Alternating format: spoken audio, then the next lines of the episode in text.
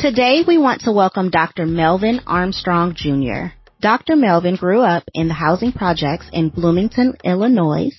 He was able to navigate his way from being a ward of the state that dropped out of high school to later earning a GED and eventually earning a PhD from the University of Illinois, Urbana-Champaign. Welcome, Dr. Melvin. What's up, Dr. Jackie? What's up, Dr. Dale? Thank y'all for having me. It's exciting to have you on the on the show today, and we're just going to hop right into our our first uh, section, which is always the community capital section, uh, where we okay, sure. go into uh, a black professional's journey, their best practices, right? And so, you know, just from from the the intro, we know that you went from you know being a ward of the state, you know, part of that foster care system, uh, to earning your GED and, and a PhD. You know, I, I want to hear about all the things that happened in between there, right, um, and, and, and, what you learned um, in that process. So we'll kick it off and uh, start with that. I tell students often um, that what I'm about is for you being able to take social and cultural capital and make it actual capital. And so that I wasn't an actual dropout, I like to put the fact is uh, I was a force out insofar as I got into a fight and they was like, you can't come back, homeboy. So, but to me, what I think that my experience really powerfully um, demonstrates the extent to which bodies like ours, um, and, and, and, let's put it be, to be clear, black bodies are judged differentially than this. So like my experience, I went from on one day being the student body president of my high school, um, as a freshman, mind you, um, National Honor Society, um, on track. I think at the time in which I was kicked out of high school, I was like the number two um, in terms of grade point average. So on track to be, I think that's the salutatorian or whatever. Um, and so got into a fight and all of that went out the window, right? So for me, that's powerful insofar is that that's how differently our bodies are judged or mm-hmm. our bodies um, are judged in the educational system. The other thing that is very interesting for me is that though I was on track to be a salutatorian, though I had been in honor roll ever since the time I was in first grade, all the way up through school, um, no one ever talked to us explicitly about college. There are sometimes I feel like I become the excuse by which folks use to critique other folks. So, you know, I think, I think a lot of times, you know, all three of us can attest to the fact that there are times where folks are like, well, Dr. Theo did it. Dr. Jackie did it. Dr. Mel did it. So that you, though you, though your work and though you describe struggle or the extent to which you couldn't be you absent this larger network of help or whatever, you become the very reason why folks critique our group, right? So folks will look at my story and say, this dude, foster care, got a GED, went on to go to the University of Illinois at Urbana-Champaign, got a PhD in philosophy. So what, what's your excuse, right? And so for me, sometimes I like to push back on that narrative um, and to talk about the extent to which that we have to look at the systematic things that are barriers to entry or access from jump so that folks hear about my net, my, my story or whatever. So I think that's interesting, right? I think, uh, one of the biggest nuggets that, that I'm still chewing on, right, is, uh, the success as a barrier, right, right. to to the success of others, right? It's a, right, exactly. It's almost, it's almost an oxymoron that, that because, uh, you have found a pathway for yourself, uh, it almost becomes, uh, uh, a roadmap or a blueprint for others, right. um, while they still have to overcome their own challenges. Getting the, getting the degrees that you did get, right? Mm-hmm. How did you, how did you want to, to use those degrees for the benefit of others. I think that, um, you know, a lot of times we were asking about people's research and things like that, but I think, you know, even from the narrative that you just said, um, your focus has been how can I use my experience and my story to more positively impact the system. Um, how have you, have you done those things, you know, either in your current profession or, mm-hmm. or in the, in the things that you've studied? Well, I think that uh, that's a really great question, y'all, and I think that y'all can relate to what I'm about to say because I think for me the best compliment that I ever get from students or folks that I get uh, is it's kind of a backhanded compliment, but it's actually one of those things that comes from a good place. Um, and it relates to my view of mentorship. What the compliment is that there are students who tell me, they'll say, you know, Dr. Armstrong, if you got a PhD, I know I can get one, right? Um, and so when, when, when folks used to tell me that, I've been like, well, what does that say about me? Does it, but now as I've been able to step back and think about that, and I think to a certain extent you have all gotten that as well. But what that means is that the person who is saying that is actually saying that they see enough of themselves in you that now it becomes a tangible possibility mm-hmm. um, in a way that it didn't exist before. And so, you know, the great Marian Wright Edelman always says that we can't be anything that we can't see. You know, and you know, Reverend Jeremiah Wright often said that, but at the point in which you see something, it becomes a tangible possibility uh, in a way that it didn't before. What I like to say that I'm also big into the dichotomous nature of mentorship. Because what oftentimes people forget is that mentorship isn't just the would-be mentee seeking out and finding someone to mentor them. Mentorship is also the obligation that the would-be mentor has to the would-be mentee insofar as sometimes it's like, do I see enough of myself or enough potential or enough ability in you to invest this time, right? And so I'm really big on that, on that aspect of it, is to say that for me, I think that's the best compliment that I ever get, um, is that because of me being who I am, students now see the possibility of getting a PhD or going to grad school as a tangible thing in a way that they didn't see it before. So you just talked about mentorship. So mm-hmm. my experience with college counselors were, um, they all said, make sure that you go to a four year college. Mm-hmm. Doesn't matter which one. We just need all of y'all to go. Mm-hmm. And I was just like, okay. So I get into three colleges, right? Cause I applied to three. I got into three and I, you know, I see this UC Berkeley acceptance letter. I'm like, that's cool. I'm going to Long Beach State. Like I didn't know the difference, right? right like, right. and I mean, you know, Long Beach State would have been great and so does San Diego State, right? Um, mm-hmm. and Berkeley, it did end up being great because at that moment, I ended up learning that there was a difference between for right. your university. So I just wanted mm-hmm. to get a little bit of your opinion on, you know, when you are talking to kids who, or talking to people who are going to be mentoring, you know, mm-hmm. kids who are, you know, in K through 12, who like me, you know, I grew up in South Central and, you know, wasn't mm-hmm. the most advantageous place in terms of, you know, prepping kids for college. So mm-hmm.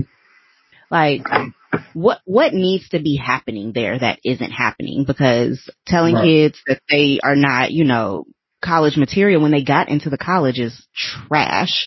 And right. then uh also just go to any four year because we just need y'all to have four year degrees. Better, but not necessarily probably missing the mark. Right. Well, no, I, and Dr. Jack, that, that's a fantastic question, and, and I think that you know it's not an either or, it's a both and, right? Um, and so wh- what I'm not about, I think for me is like, I'm not about empowering the dream killers, right? And I don't think you all or nor Dr. Vio is about empowering dream killers. I think for me, what my story is indicative of is the extent to which so much of the ideas or the paths that can be presented to you are dependent largely on circumstances that are outside of your purview, right? So that if I think you're this type, I can present this type of information to you. Um, so with even some of the high school students that I work today, many of our high school students that I work with today is, are the folks who will say, well, I just want to go to a four year college, right? And I'm like, well, why is it that you want to go to a four year college? And some of the things that I do is as a person who himself went through because of my educational circumstances, I went to a community college, transferred to Illinois, did my undergrad, and then going on to get my PhD from the University of Illinois. I know that there are multiple paths to uh, what we call this thing is success. And I just want multiple things to be open for you. I think you in some way got really good advice, whether that was from your guidance counselor, somebody saying, you know what, Jackie, of these three schools, this one, because it's Berkeley, um, and because, you know, Berkeley is perceived and in many ways is, is the best public uh, university in our nation, that that was right for them to tell you to go there, right? Um, but my thing, what I think that where I'm coming from the, the perspective is not necessarily even in that advice, but in the extent to which that whatever device is given, if it's given out of a way of wanting the kids to succeed, there are multiple paths to that. So I want to jump in here really quickly. I know you, you, uh, you've been dropping some nuggets and I'm already taking notes. Yep. Um, and I, and I gotta make sure that the folks know who, who, who they're taking notes, uh, from, right? We, you know, some, some of this is all about titles and names and all right. that kind of thing. Right. So if, uh, if we backtrack just a little bit, tell us, tell us what you're doing now. Okay. What, what your role is. I'm the executive director of the STEAM Pre-College Initiative. And what we do now is an organization that me and a couple of uh, colleagues from Cal State LA founded. And the reason why we founded this organization is that what we found was that in some ways, if we waited to interact with students when they got to us on the college campus, um, it was a situation where we could help that one student, but we may not have been able to have the, the scalable impact that we that we wanted. Um, and so, in terms of the programming that we do right now, a large percentage of our programming is concerned with introducing black and brown kids um, to career areas that they wouldn't have known otherwise. So um, we work with a couple of private equity firms um, who have agreed to basically, upon the completion of our program, they'll hire our kids. Um, they'll hire our scholars. And, and so why is that important? Well, it's important because like the most affluent African American, a, a, man named Robert Smith, um, is a private equity guy, right? Um, you know, Vista Equity Partners, he started a private equity firm. And so what we have now is, you know, students who come from uh, backgrounds that they would never hear of this who are now possibly on their way to this type of stuff. So that's what I'm doing now. I'm still doing some uh, consulting work.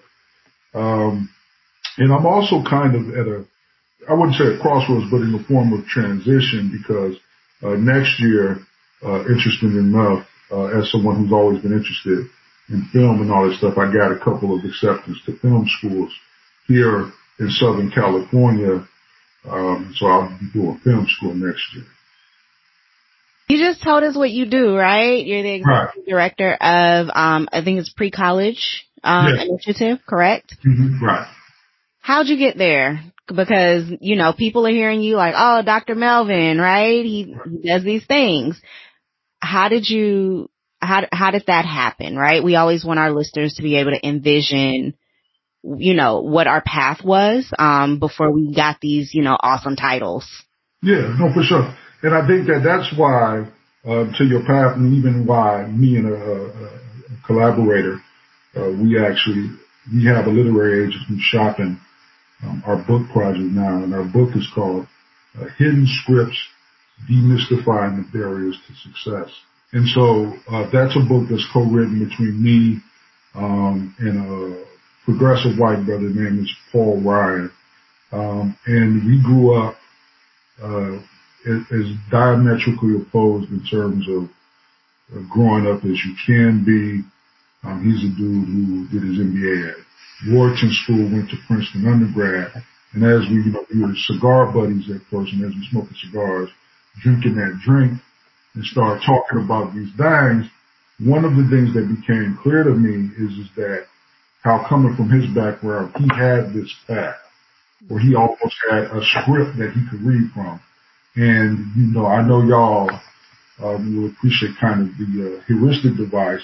And so what we basically tried to do in that book is to bring forth those hidden scripts or those narratives or those things that lead to success.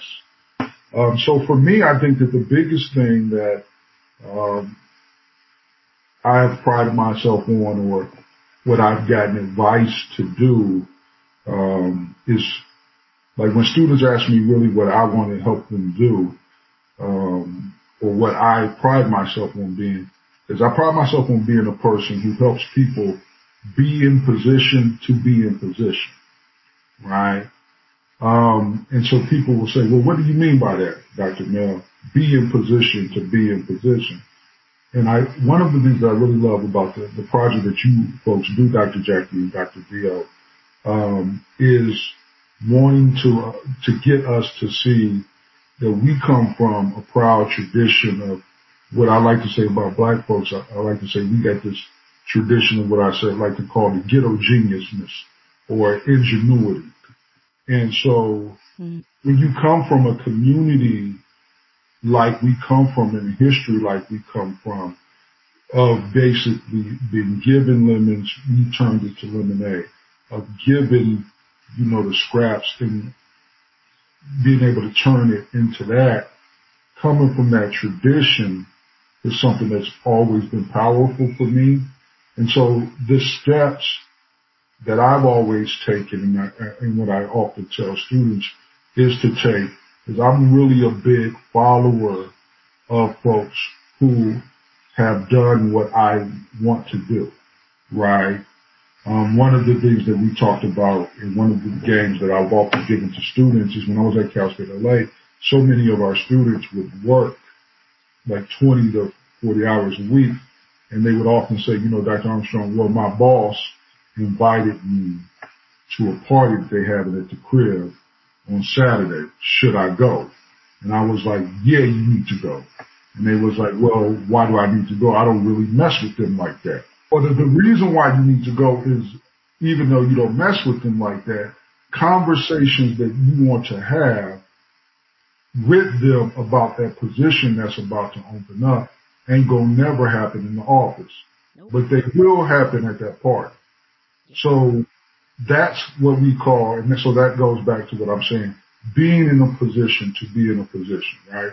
Because that we know being in a position is being at that party. But being in the position to be at that party is you gotta first know you gotta be at that party, right?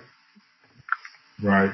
One of the things that I would always tell students, and I think that all of us here who have those letters behind their name appreciate, if you ain't got a doctorate, you can't tell me about getting a doctorate, right? Cause you don't know, right?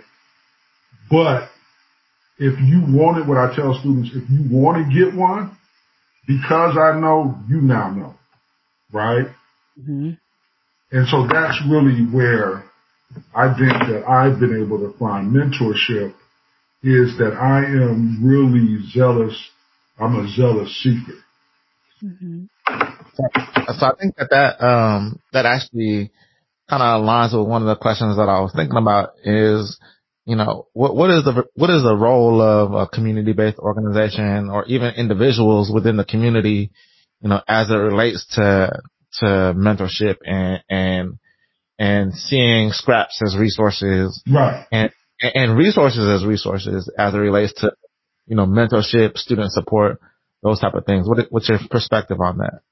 Well, I think that it just is, it's, it's not an either or, it's a both and. I think for me, you know, like all of us, I think we have to just be champions in our own role. And so my role now as someone who runs a nonprofit is different than it was when I was a college professor. Uh, but both of those are roles are still aligned to who I am what makes me me and ultimately being concerned about giving the game that I never got. And I think that we can do that no matter where we are.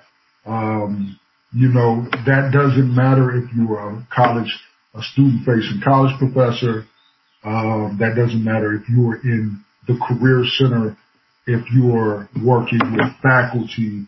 What I do think though, and maybe this is an underlying thing of your question, Dr. Beal, that I really love is I do think that there is a way by which all of us who care about our kids' success need to stop being in our silos and need to work with each other in a way. And so how I see this now is, you know, I try to be a person who everywhere where our students go, there are like four universities that our students primarily go to. Um, I can call someone there and basically kind of hand them off or let them know that this is who got you here. Um, and so hopefully that answers your question is I think that where I see the role of community-based organizations is to be bridges and connectors to resources. Um, sometimes in our communities, I think we have to get away from the, the, the perspective of a lot of times in our communities, we think that we need to have a million dollars to mm-hmm. solve particular problems. But we don't necessarily need to have a million dollars. What we need to have is access to a million dollars, right? Mm-hmm. So, so that basically Dr. Deal, I think that um, I see my role now as being a connector of resources. Um, and, and as we wrap up, you know, you, you led into um, one of the questions that we always ask, but uh, we always ask about uh, we, we ask about that that network, right? Mm-hmm. So, you know, are there any professional organizations or, or community based organizations that that you find your, yourself participating in in order to get some of uh, these initiatives and these ideas across? Well, I think that for me, um, two of the most influential organizations that really helped me do there, there was an organization that we had uh, on the campus of UIUC that we called, it was a group of about like 20 of us graduate students, and we called it Team PhD, right? Um, and what, what, what the group was, it was basically you know, Dr. Cornel West uh, said powerfully one time is that the most serious thing or the most wonderful gift that we can give to any individual person as humans is to take their ideas seriously. And so our group of folks, Team PhD, there's about 20 of us and we're all still in contact today. Um, I'm proud to say that all 20 members of that group, we've all gotten our PhDs too.